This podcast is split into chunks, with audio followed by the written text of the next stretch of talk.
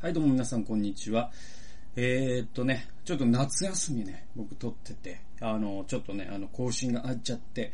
えー、実際まあ、えー、撮影してるのも、だから丸々一週間ですね、撮影をね、YouTube してないと、なんかどんな感じだったかな、みたいな感じで、あの、やり方をちょっと忘れちゃってるみたいなところがありまして、ちょっと歯切れが悪かったら、すみませんということで、えー、でもやっていきたいと思います。えー、今日はですね、陣内、えー、っと、じゃなくて、え、っと、一人ビブリオバトルですね。もう、あの、ぐだぐだになってますけども、すいません。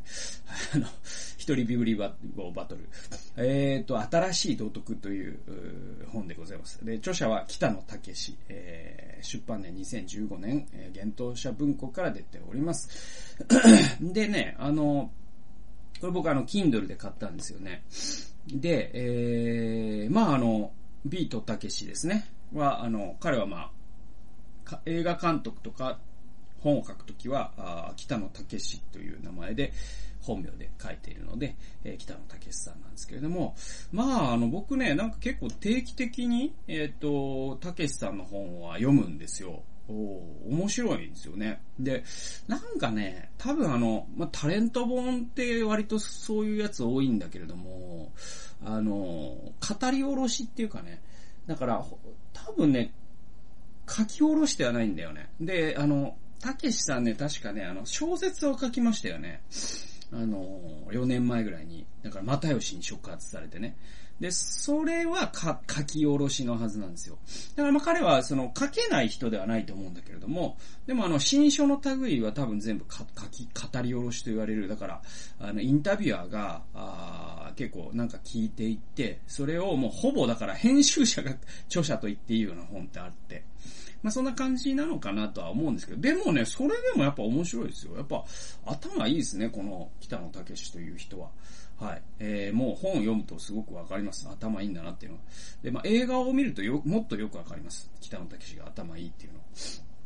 の。で、えっ、ー、と、まあ、あのー、ランダムにね、あのー、あんま1ナンバーとかもメモってないので、ランダムに僕が抜粋した、えメモをした箇所を、ちょっとね、え紹介して、えまあ、軽い感じで聞き流していただけるような、まあ、そんなね、え内容になればいいかなと思っております。えまずね、彼はね、その、ま芸人って何なのみたいなことで、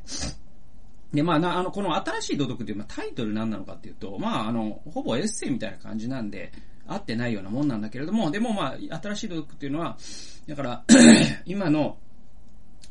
当時結構かまびしく、論じられていたのが、あの、文科省が、道徳を、なんていうの、その、評価の対象にし始めたじゃないですか。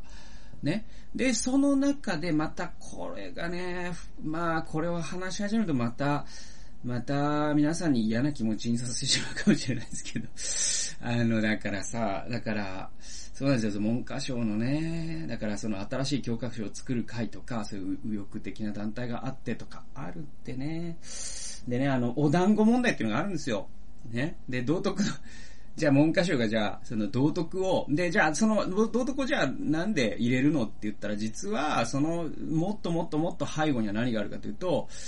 まあ、ある種のまあ日本の一部の勢力は、その明治の時代がすごく好きなんですよね。大日本帝国憲法時代に憧れている軍、軍勢というか勢力っていうのがあって、で、まあその人たちからするとやっぱそのあの時のその教育直後だとか、ああいうものに対するなんか憧れがあるんですよね。で、そういうものがなくなったから日本はなんかみんな自由なことをして嫌だっていう気持ちが多分彼らの中にあって、僕には全くその感覚わかんないですけど、みんな自由の方がいい、いい、良くない？好きですか？ああいう体育館で整列するのとか。整列して気持ちいいって思ってました。僕は本当に嫌でした。で、ランドセルとかもさ、だって軍隊から来てるしね。はい。体操座りとかもそうですからね。えー、運動会もそうですからね。軍隊から来てるからね。で、だから日本の教育って結構その軍隊と親和性高くて。で、えっ、ー、と、文科省がそういうその道徳のね、えー、必修化というか、そのね、採点するって言った時に、じゃあ何がそのさらに奥にはあるのかというと、いわゆるその愛国心とかをですね、う教育するんだとかっていう話があるわけですよ。で、まあ別にそれね、なんだろう、そんなに、えっ、と、びっくりするような話でもないと思う。僕は、あむしろ愛国心の教育って、うん、例えば、あアメリカの小学校とかだと、公立だとですね、えー、授業の最初に、確か、あれなんですよね、その、えっ、と、独立、ん？なんか、アメリカ独立宣言みたいなやつを読んだりしますからね。で、国家とか国旗へのその敬意っていうのはすごいね、やっぱり教育されるし。うー、だけど、そのなんかその日本のやり方ってちょっと、なんかニュアンスが違ってて、何かしらなんていうの、その、キム・ジョン、キム・ジョン、キム・ジョン州がするんですよ。キム・ジョン味があるわけですよ。そ れで、なんか、統制州がすげえんですよ、なんかね。んで、えー、だから愛国心を教育するっていう、なんか、ね、隠された意図があったから、結局何があったかっていうと、面白い、めっちゃあの議論面白くて、で、それ何かっていうと、あの、道徳の教科書に、なんだかな、その、要はパン屋でなんか出来事があって、で、そこでなんかあったんでしょうね。で、なんかありがとうって言えました。謝れました。なんかそういう話なんでしょう。で、それ自体、その道徳教訓自体はいいいいじゃないですか。ね、人にね、礼儀正しくするとかさ、謝るとか感謝する。全部いいことですよ。で、えー、だけど、それをになんかその、えっ、ー、と、日本を明治に戻したい勢力からケチがついて、なんでパン屋なんだと。パンは日本のものじゃないじゃないかっつって。で、それが書き換えられて、お団子屋になったっていう これ、僕、皆さん、あの、これ知ってる人は、あ、そうそうそうそう、あったあったって言うけど、これ初めて今こう聞いた人は多分笑ったと思うんですよ。ま、え、嘘でしょと。陣内作り話したでしょ今って思ったと思うんですよ。いや、これ本当です。調べてください。本当にこういうことがあった。それで、えー、北野武さんはですね、多分そういったことなんかも意識して、この新しい道徳っていうタイトルをつけてるはずなんですよね。はい。で、そんなこともね、考えながら、えー、まあ引用をね、していきたいと思いますよ。はい。で、ちなみにそのお団子案件に関してはもう、なんだろう、僕はもう失笑以外のリアクションが思い浮かばないというか 多分そのお団子屋さんの小麦粉はオーストラリア産だしね。ね。で、なんか和の職人のパンとか売り出してる店もあるしね。なんか何なんかもう、うん、なんか、その、もう、な、もうなんか頭の悪さにめまいがするっていうんですか？そんな感じしか僕はしませんで、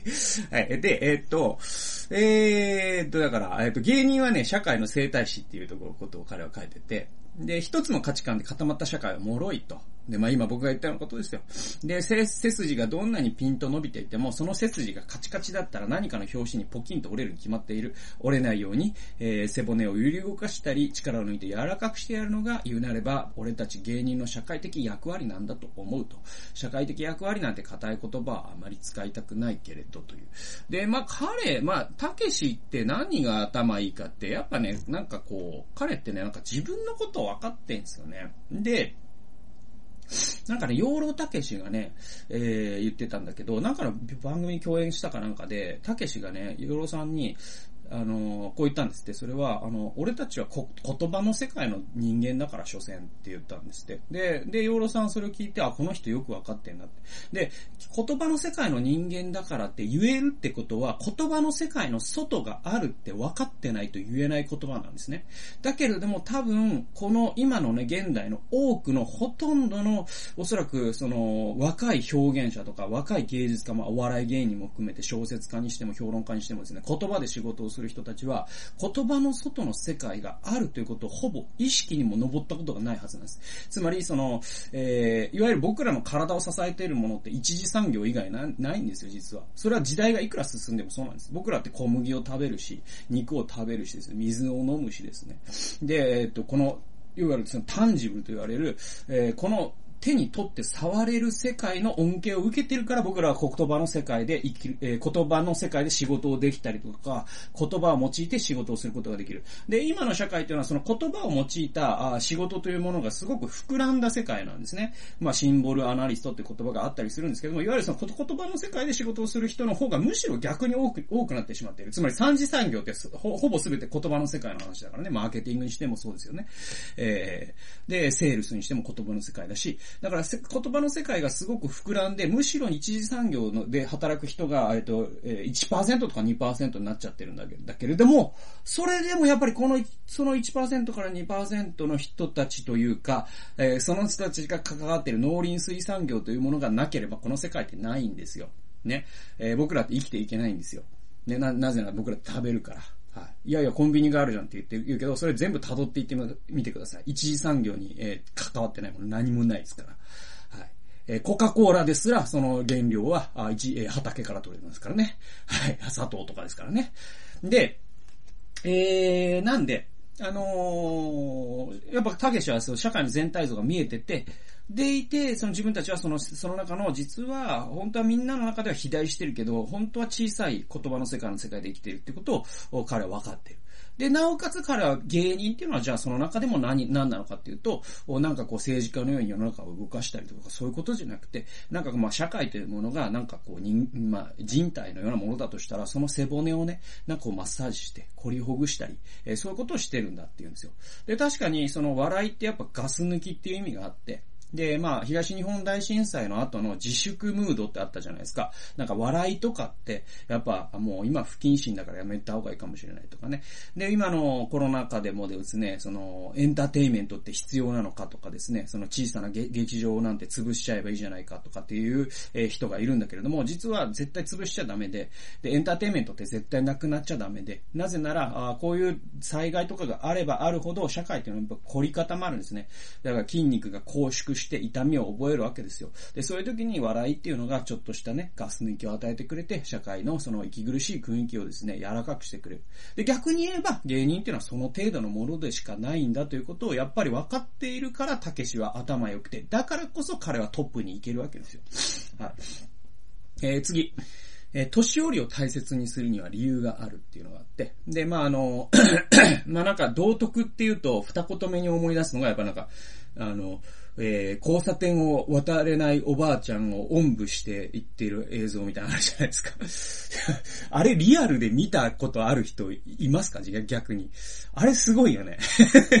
本当にやってる人誰もいない説なのに、すごいなんか代表として語られるみたいな。いや、すげえな。あれなんか、交差点でおばあちゃんが渡れない姿をすら僕見たことないし なんかおばあちゃんが怒ってる姿なら見たことあるけどね。で、で、えー、まあそんなことで。じゃあ、で、だけど、じゃあ、その、その理由は何なのかというと、そのお年寄りが弱い存在だからとか、善良な存在だからとか、そういうことじゃないんだよってたけしは言うわけですよ。それ何かっていうと、たけしはこう言うんですね。えー、まず第一になぜ老人を大切にしなきゃいけないのか、その一番大切なことが何も語られてないと。まあ、これはあの、道徳の教科書とかで何も語られてないってことですね。で、と、年寄りは昔からずっと年寄りだったわけじゃない。何十年も働いて税金を納めてきた人たちがいるからから、今の日本がある。えー、電車に乗れるのだって、スマホでゲームができるのだって、つまり、えー、年寄りたちがあれこれ働いてくれたおかげなのだ。そういう基本的なことを話さないのは、そもそも今の大人たちがそれを忘れているっていうことかもしれないと。えー、これも本当に当たり前のことなんだけれども、これが語られてないことが異常だと、たけしは言ってて。えー、本当そうですよね。あのー、なんだろうな。だから、老害とかいう言葉があったりするじゃないですか。で、うん、まあ、た、確かになんだろうな、いわゆるその、鍋つめ、ま、鍋つね鍋つねみたいな人とかは、まあ、老害、老害でしょう。老害です。で、老害と決まりました、今。閣議決定されましたけども。老害と閣議決定されましたけども。でも、まあだからその皆さん職場にもなんな仕事しねえのになんか威張るばっかりでみたいな人いるかもしれないし、それは、それはそれで一つの、なんか、でも若いやつで仕事しないやつもいるからさ。それ仕事するかしないか問題なんで。ね。えー、だから、あ老害、だからいわゆるその、なんていうのかな、あの、まあ、そうですね。だから年寄りがすごく、その医療費とかをすごく使ってることで今、ま、まあね、あの、日本の借金が1000兆円というレベルまで行ってしまったというのは、まあ、真実ではあるんだけれども、じゃあその年寄り全員死ねばいいのにとかっていうのはもう暴論で、えー、なんだろう、あと、その、こういう気分って実はその、やっぱ世界全体高齢化してるからね、若いと言われてるアメリカですら、やっぱりね、あの、ブーマーっていう、ベビーブーマーっていうですね、で、アメリカでいうベビーブーマーって今のね、60代後半とかそれぐらいなんですって。日本とずれるから。で、えっとね、あの、コロナが流行り始めた時にアメリカで、えっと、ブーマーリブリムーバー、うん、ブーマーリムーバーっていう、ね、言葉がね、結構バズったんですよね。で、何かっていうと、ベビーブーマー駆除装置って言ったんですよ。若者たちが。つまりコロナというのは、えー、老人を片付けてくれるいいウイルスだっていう風に、まあ言った悪悪い若者たちがいたっていう話で。だからなんかそういう、老人を嫌う風潮っていうのがどっかにあって、で、それとさっきのそのおばあちゃんを背負っていく映像みたいなのって、なんか表裏一体なんですよね。だからなんかこう、そういうものを押し付けられればられるほど、いやいや、老人すげえ、か、なんかモンスターカスタマーとか、クレーマーとかってなんか、なんか退職後の親父ばっかじゃんかとか、そういう感じってやっぱど、世界のどこにでもあって、で、そういうムードがあるんだけど、それでもやっぱり大切にしなきゃいけないよと。ね。で、その理由は何なのかというと、実は我々が今立っている場所というのは、彼らの、やっぱり彼らの世代がいたからなんだという、その自分の足場に関わる問題なんですよね。で、えっと、まあ、アイザック・ニュートンがですね、あの、我々は巨人の肩の上に乗って世界を見ているんだって言ったんですけども、それとも結構通じるんだけれども、実はね、あの、やっぱ、あの、あ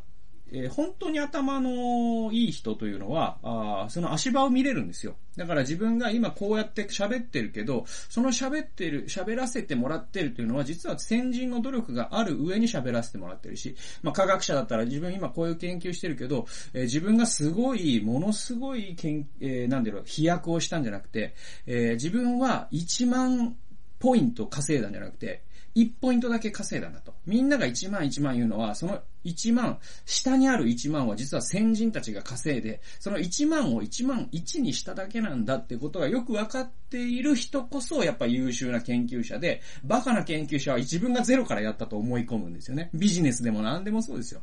で、社会もやっぱりそうで、今の社会をよくね、今、今の社会の確かにこれからの未来を作っていくのは我々かもしれないけど、実はその、作っていくのはゼロから何かを作っていくんじゃなくて、えー、もうね、あの、すごいやってくれてるんですよ。ね、えー、この日本という仕組みとかですね、えー、道路にしてもそうですよ。上下水道にしてもそうですね。えー、このまあ流通の仕組みにしてもそうですよ。そういう人たちがやってくれた。その上に我々は足していくんだって考えたときに、じゃあそのやってくれた人たちって今何してんの？って言ったら、ね、皆さんが街で目にする退職された、あ高齢者の方々なんですよ。だとしたらもう感謝以外何の感情が湧くんですかっていう話なんですよ。そういうことですね。はい。で、えー、次行きます。で、で、一方で、えー、たけしはやっぱ面白いこと言ってて、年寄りが善人だというフィクションについても、批判してるんです。だから僕のさっきの、えー、おばあちゃんを交差点で あの、背負う問題ですよ。で、えっ、と、教科書の前提じゃ、年寄りはみんな善人ということになっているけど、日本の刑務所にどれぐらいの年寄りが入っているのか分かっているのだろうかっていう そう遠くない将来、刑務所は老人ホームになる、なんていう人もいるくらいなのにというですね。これはやっぱたけしならではですよね。たけしさんやっぱアウトレイジとか書いてるから、その辺のね、人境世界には明るいと思うんですけれども、えー、そういう中で、やっぱね、あの、刑務所の高齢化ってマジで、すごい大きな問題だそうです。僕あんま詳しくないんですけど、すごいらしいですよ。だから刑務所がもはや老人ホームになってきているっていう、う話なんですって。えー、で言うと、まあ、この彼らじゃあ、どうやって刑務所に入ったかで言うと、あの、入所したわけじゃないですよね。老人ホームのように入所したわけではなくて、やっぱなんか、何かしら人を傷つけたり、物を盗んだり、人を殺したりしてるわけで、えー、なんで、だから、その、年寄りは善人っていうストレ、ステレオタイプ、えー、これには、たけしはやっぱり反対するわけですよ。で、あとま、だから、ついでに言うと、多分、子供はいい子っていうのも反対する。子供にも意地汚いやついるし、え、年寄りにだって意地汚いやついる。だけど、子供にも本当に天使のような子供がいるし、え、年寄りにも成人のようなね、お年寄りがいると。まあ、これがやっぱ現実の社会なんだよってことですよ。えー、次ですね、ネット社会と友情とキリストっていう話をしてて、えー、これをちょっと面白かったんですね。この中で罪を犯したことのない人が最初に石を投げなさい。これあの、ヨハネの福音書に出てくるね、エピソードですね。えー、有名なエピソードですね。えー、これは、どうだろう、皆さん、こう、知ってると思うんですけど、一応説明すると、まあ、ヨハネの福音書の中で、うんとね、キリストがね、ある現場に出会うんですよ。その現場っていうのは何かっていうと、そのある女性が、まあ、姦淫の罪を犯した。姦淫っていうのは、だから結婚外の性性交渉を持つっていうことですよ。だからまあ今で言うと、だから、あまあベッキーでもいいでしょう。ね。えー、まあ矢口さんでもいいでしょう。ね。えー、まあ女性だからね、えー、そういうことなんで。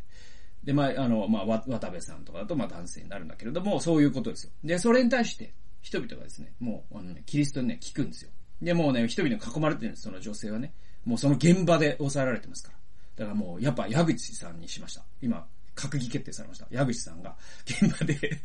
現場で、あの現場でね、えー、もう抑えられて、で、みんなに囲まれて、で、ね、えっと、立法の規定っていうのがあって、だからユダヤ社会では、やっぱ、最高の、なんていうの、その法典まあ、日本でいう憲法みたいな、最高の法律の中の法律っていうのは、モーセのね、実会っていうのがあって、で、その、それにまつわるトーラーと言われる立法の規定があって、そのロー、トーラーの中に何て書いてあるかというと、会員した女性は、石で撃って殺されなければならないって書いてある。だから今ね、今この規定通り、今ね、石を投げようとしているんですけれど、いいところにキリストが来たんですよ。で、その時に、その石を投げようとして、した人はですね、えー、すごいチャンスだと思ったんです。それは何かっていうと、キリストを追い詰めるチャンスだって思ったんですね。えー、何かっていうと、えー、つまりその、今石を投げてるんだけど、キリストさんと、今、立法に今従って我々は神に忠実に石を投げようとしているんだが、どう思われますかって言ったんですよ。で、えっと、キリストがもし石を投げるという、おおいいじゃんか、一本従って石を投げろよって言ったら、いや、キリストってなんか愛を解いてるお方だけど、無慈悲なんだなっていうふうに、まあ、民衆に広まってキリストの人気が落ちるわけですよ。で、かといって、いや、石は投げないっていうと、キリストはつまり、そのユダヤ教の神をないがしろにして、そういう正しいことっていうのを曲げるお方なんだなっていうことで、またそれも民衆の人気が下がるわけですよ。だからキリストはジレンマに陥るんですね。で、してやったりとみんな思ったと。で、その時にキリストが何をしたかというと、なんかね、最初ね、地面になんか書いてたんですって。なんかへのへのもへじみたいなこと書いてたんです。で、おいおい、なんか聞いてんのかお前っていう風に追い詰めていくと、キリストが一言こう言うんですよ。はい。これが今ここで僕がさっき読んだ。この中で罪を犯したことのない人が最初に石を投げなさいって言ったんです。そしたらみ、ね、そこにいた人たちどうしたかというと、年寄りから順番にその場を去っていったって聖書は記してるんですよ。つまりだから、やっぱ人生を重ねれば重ねるほど、あ、自分って完璧じゃないなってやっぱ、どっかで身に染みるんですよね。で、若気の至りじゃないですけど、自分はなんか、こう、ね、自分は純粋だみたいなことを言える人ってやっぱ若者の特徴で。まあだから言ってしまったら、中二病的な正義感を振りかざせるのはやっぱり若者で。えー、だけど、年寄りから順番に去っていった。で、最後若者が残された時に、やっぱ若者も、やっぱりよく考えてみたら、ね、えー、自分も人を責めれるような立場ではないし、立派なもんじゃないなって気づいたんでしょうかね。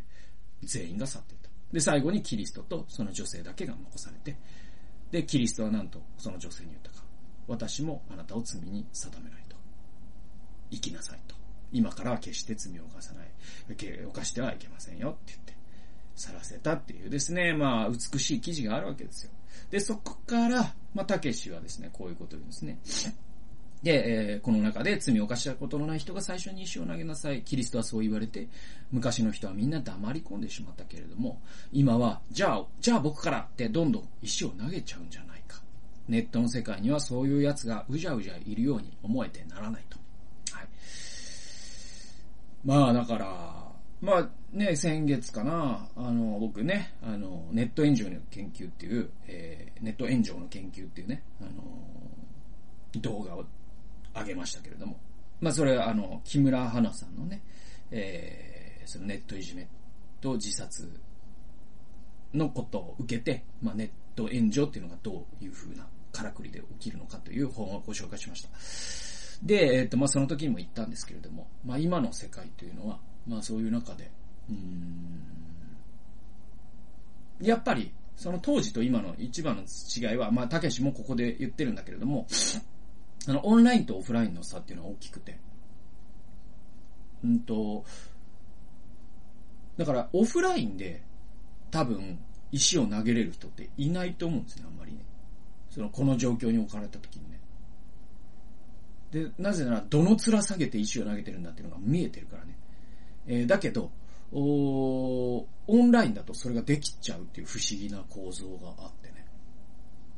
で、オンラインで本当にすごい、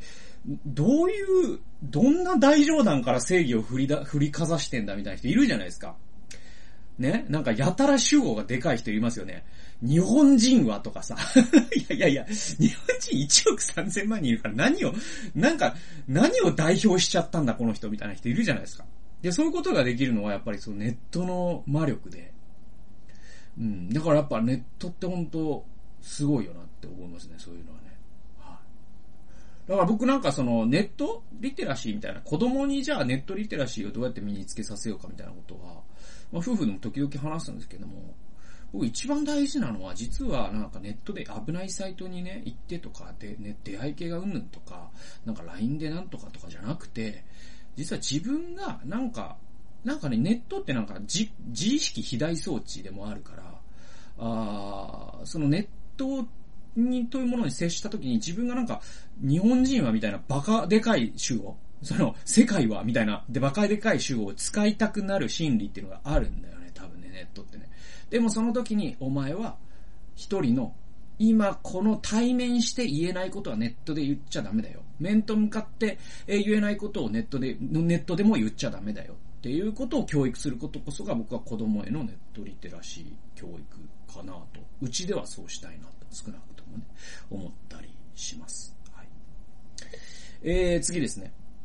えー、時代が変わると要請される人材も変わる。今の道徳にはそれに対応しているかっていう話で、えー、これ面白くてね、あの、昔ながらの精神主義は働きありを作るには都合がいいのかもしれない。けれど、今の社会に必要な柔軟な想像力を育てるには向いてないと俺は思う。これどういうことかっていうと、確かね、あの、アリとキリギリスだったかな。うん。で、えっと、アリとキリギリスのさ、あの、イソップ童話って、あれってね、なんかね、童話とか、あの、昔話って全部そうなんですけど、あの、その作っられた段階では別に教訓なんて何もないんですって。でも、どんどんどんどん、その、時が下るにつれて、人が勝手に教訓を読み込んでいくんですって。で、イソップ童話のあの、アリとキリギリスってその最たるもので、じゃあ、その読み込んでいくってことは、その読む側にあらかじめある価値観をそれに反映させちゃうんですね。投影しちゃうんですね。えー、その話に。で、それありきりで言うと、おあれですよ。だから、そのアリは働い、冬の間、ん？夏の間働いてたから冬に、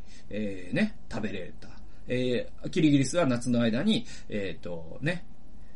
歌って、えー、楽しんで、えー、人生を謳歌していたから、冬になったら、あ食べ物がなくなってアリさんアリさん助けてくれよと。やっぱアリのようになった方がいいよね。みたいな話なんですよ。えー、だけど、これって、まあ、あの、ホリエモンがすげえよくこのアリとキリギリスの話するんですよね。で、ホリエモンはもうアリとキリギリスの話になぜか切れてるんですよ。ホリエモンなんかいろんなものに切れてるんですけど、多分彼は一番切れてるのは、あの、アリとキリギリスの話に対してだと思います。なんかすごい熱量で切れてるんですね。で、それは何かっていうと、ちげえだろと。キリギリスの勝ちだろって言ってるんですよ。で、それはやっぱり今の時代の皮膚感というものは彼は多少なりともやっぱり感じているからの話で。だから僕は堀山のその切れ方に関してはすげえ、そんなに切れなくてもって思うけど、だけど、あの言ってることは結構間違ってはないと僕は思います。というのは、あのー、じゃあなんで、えー、昔の人が、そのアリとキリギリスの童話に対して、そのアリの勤勉さというものが美徳だということを読み込んだかという理由を理由を考える必要があって、それは何かというと、その勤勉さこそが成功の秘訣だったからなんです、実際。えそれは、1900年代の産業革命以降、20世紀の後半までずっとそうだったんです。えつまりコツコツコツコツ勉強してですね、東大とかに入って官僚になるもよし、え、なんかね、あの、まあ、起業した人、起業、まあ、なんかの、あの、会社をやってる人だったら、とにかく一生懸命足を使って営業してですね、一生懸命勤勉に夜まで作業して多くの商品を作って、そして一生懸命売る。そういう人が成功したんですよ。ところがじゃあ今の時代どうですかってなると、コツコツコツコツ勉強して東大に行ったからといって成功は保証されてませんよね。はい。で、コツコツコツコツ営業に行ってコツコツ、えー、いい製品を作ったからといってその製品が売れるとは限りませんよね。え、それはなぜなら今の時代というのは、あやっぱりゲームのルールが頻繁に変わるから、そのコツコツ作り、作った製品がもしファックスだった場合、売れるはずがないんですよ。ね。ということで、えー、じゃあどんなセンスが必要かというと、これアルゴリズムとヒューリスティックっていう違いがあるんですよ。これあの、モチベーション3.0という本で、ダニエル・ピンクという人が詳しく書いてるんですけれども、あの、コツコツコツコツやるっていうのはアルゴリズム的仕事なんですね。に近いです、限りなく。つまり、えっ、ー、と、問題をとにかく苦問式みたいな形でどんどんどんどん解いていくってことです。で、ヒューリスティックっていうのは何かというと、ひらめきが必要となるんですよ。あの、よく、なんだろうな、マッチ箱3つ使ってここに橋を渡してくださいみたいな話あるじゃないですか。で、あれって、あのね、長い時間一生懸命考えれば考えるほど解けなくなるんですって。えー、じゃなくて、えっ、ー、と、ふわーっとなんかね、あの、ちょっと泳いでくるわ、なんつって。で、泳いできて あー気持ちがよかった、なんつって、その待ち箱を見たときに、あ、わかったわかった、みたいな感じでわかるんですって。で、こういう分かり方をすることが、ますます重要になってきているのが、実は21世紀だと言われてて。とすると、実はキリギリスの方が勝つ可能性が高いんですよ。21世紀って。だからいっぱい遊んだ方がいいよっていう話なんです。だからといって僕はホリエモンほどはそうは思わなくて、やっぱりコツコツやれてこそですからね。そのひらめいたことを気分でやめてたら 成功やっぱりできないから、両方必要なんですよね、やっぱね。でも、とにかく、その、な、まあ、学校教育とかでも未だにコツコツコツコツやることが推奨されているっていうのはいかがなもんかっていうふうに、たけしは言ってて、僕もやっぱりそれはそう思いますね。えー、もう30分話してるんですけど、どうしようかなそうだなあと1箇所だけにしようかな。はい。えー、そうですね。あと1箇所だけにしましょう。えー、っとね、群れから飛び出すということっていう話があって、大学を辞めて俺は芸人の世界に飛び込んだ。これ、たけしのことですね。それは俺にとっては群れから飛び出すということで自殺するにも等しい決断だった。だから、読者も群れから飛び出してみたらいいとは言わない。どう考えても失敗する可能性の方がずっと大きいわけだから。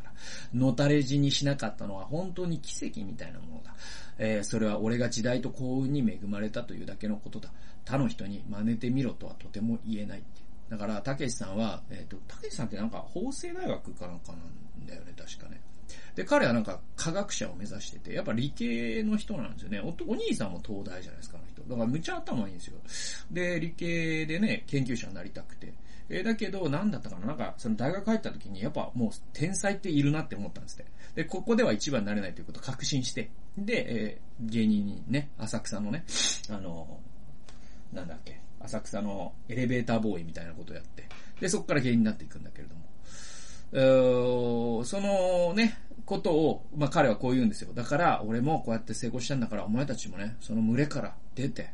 ね、なんか挑戦しろよなんて絶対言わないと なぜなら、彼が一番よくわかってるから。あの、万死に一生を得たんだと。ね。だから、つまり、本当に社会的自殺みたいなもんで。で、自分が死ななかったのは本当にもう1万あるケースの中の1だってことは彼は、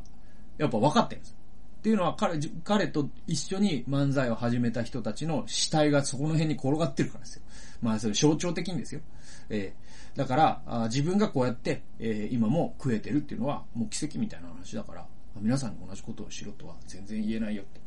で、まあこれ僕も同じで、僕もだから、あの、公務員を辞めて、こうして、えー、ね、NGO を立ち上げたりとかして、まあ、まあ、ほぼフリーランスでね、えー、仕事をしていて、ね、こうやって生活はできてるけど、でも来年できなくなるかもしれないし、それもわからないし、で、なお、で、この12年こうして生きてきたっていうのは本当に奇跡だと思ってて。だから僕は他の人に俺のような生き方を知ると全然本当、たけしともう同意見ですね。はい。あの、本当にそうだと思います。もう絶対会社員とか続けた方がいいし、公務員とか、あの、しがみついた方がいいし。うん、本当に安定とか大事だよ、皆さん。だからでもまあ僕がじゃあなんでそんなことしたかっていうと、まあ、あの、まあ、なんだろうな僕は多分その才能で言ったらたけしなんて、あの、なんでも、ね、たけしの1万分の1の才能もないからね。僕はね、多分ね。だから、その才能があったからとかそういうことでもないし。だけど、あもう神様に呼ばれたとしか僕はもう本当に言えないですね。はい。それだけです。もうその一点だけです。経済合理性も、何の合理性もないです。はい。それ以外に。はい、はい。で、えー、たけしはここから何て言ってるかというと、ただ、群れから飛び出したおかげで、群れの中にいるよりはいろんなことが見えるようになった。これも僕はたけしと同意見です。そんなに遠くに、えー、そんなに遠くで飛び出したわけじゃない。群れのちょっとだけ上、全体の動きが群れの中にいるやつよりもちょっとだけよく見えるという位置だ。芸人にはそれがぴったりのポジションだ。まあ、とにかくそういうわけで、俺が偉そうにいろんなことを言えるのも、群れを飛び出したからではある。読者には進めないけれども、えー、乗ったレジにする本当の覚悟のある奴が群れを飛び出すのを邪魔するつもりはないと。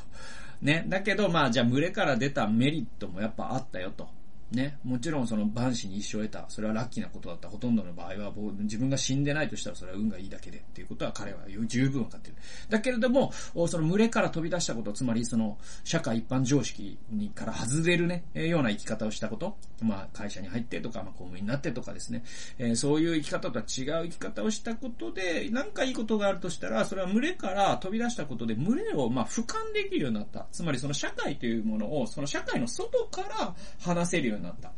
ね、そういう視座を得たっていうことが良かったよって言って。これも僕、たけしと同意見です。僕もやっぱりですね、こういう風に YouTube で話してますけども、これは、あのー、多分僕、公務員を今42歳でも続けてたらこういうこと話せないと思う。それはその公務員だから、なんかその SNS あんまやらない方がいいとか、そういう問題だけじゃなくて、多分こういうね、社会の構造の中にいると、社会の構造って見えないんですよ。で、えー、構造で言うと公務員、えー、社会の中の実は搾取階級なんですよね。まあ、手脱なんですけど、本当はね。えー、でもそういう構造って公務員である以上、絶対見えないようになってるんですよね。で、その、そのポジションがいかに美味しいポジションであるかっていうのもわからないし、で、その外にどれだけ会えてる人がいるかっていうのもわからないし、えー、だから多分能力としてこういうその社会全体を語るという能力を得ることが僕はできなかったと思います。その構造の外に出ないと。構造の外に出ないと構造の形ってわかんないからね。えー、そうなんですよ。で、えっ、と、で、まあだからすごいいいこともあるんで、だけど、たけしは言うんだけども、まあ、まあ、俺ものたれ死にしてもいいんじゃっていう本当の覚悟のある人が群れを飛び出すのを邪魔するつもりはないって、たけしは、まあ、優しく言ってて。まあ、僕もそれも同じですね。僕は全然人には勧めないけれども、えー、でも、本当にね、神様から呼ばれたと。まあ僕の場合、僕の、まあ業界の場合ですね。まあ神様が呼ばれたというなら、あの止めるつもりはない。だけどね、なんか、今の仕事がつまんないと思っている間は、やめない方がいいんじゃないって僕は少なくとも思うかな。だって一つインセンティブが加わるからね。そっから逃げたいってそもそも思ってんじゃんってなるから。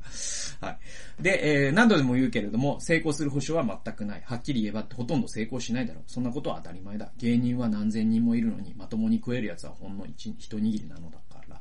えー、ただ成功しなくても自分の頭上の何もない高くて広い空を見上げることはできる。もう一回この世に生まれたらのたれ汁にすることになってもあの空を見上げるためだけに、やはり俺は群れを飛び出すと思うと。まあこれはまあ、たけしのね、その自伝的な告白ですよね。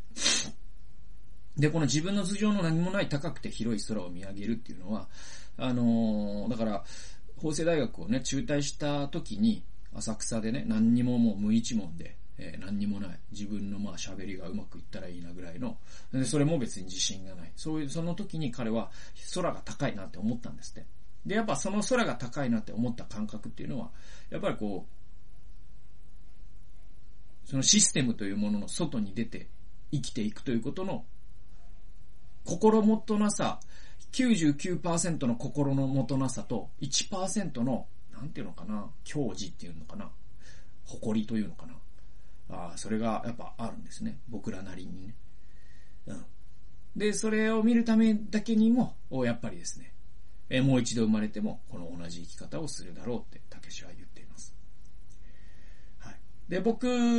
も、ここどうかな？僕は自信はありません。もう一回生まれたら、やらないかもね。だけど、人生は一回しかないんで。僕はやることを選んで、それに関しては後悔はありません。っていう感じですね。まあこれ、まあ最後の方は皆さんの参考にはほとんどならないと思うんですけども、でもやっぱあのね、まああのこの引用、いくつかの引用でわかる通り、たけしさんはやっぱこの今の社会を、なんていうのかな、皆がそうだと思っていることを疑うっていうね、えそういうセンスを持った、あ軽有な人なので、えまあ彼の本ね、もし興味あったら手に取って読んでみてはいかがでしょうか。えーそんなわけで今日は新しい道徳をご紹介しました。それではまた次回の動画及び音源でお会いしましょう。さよなら。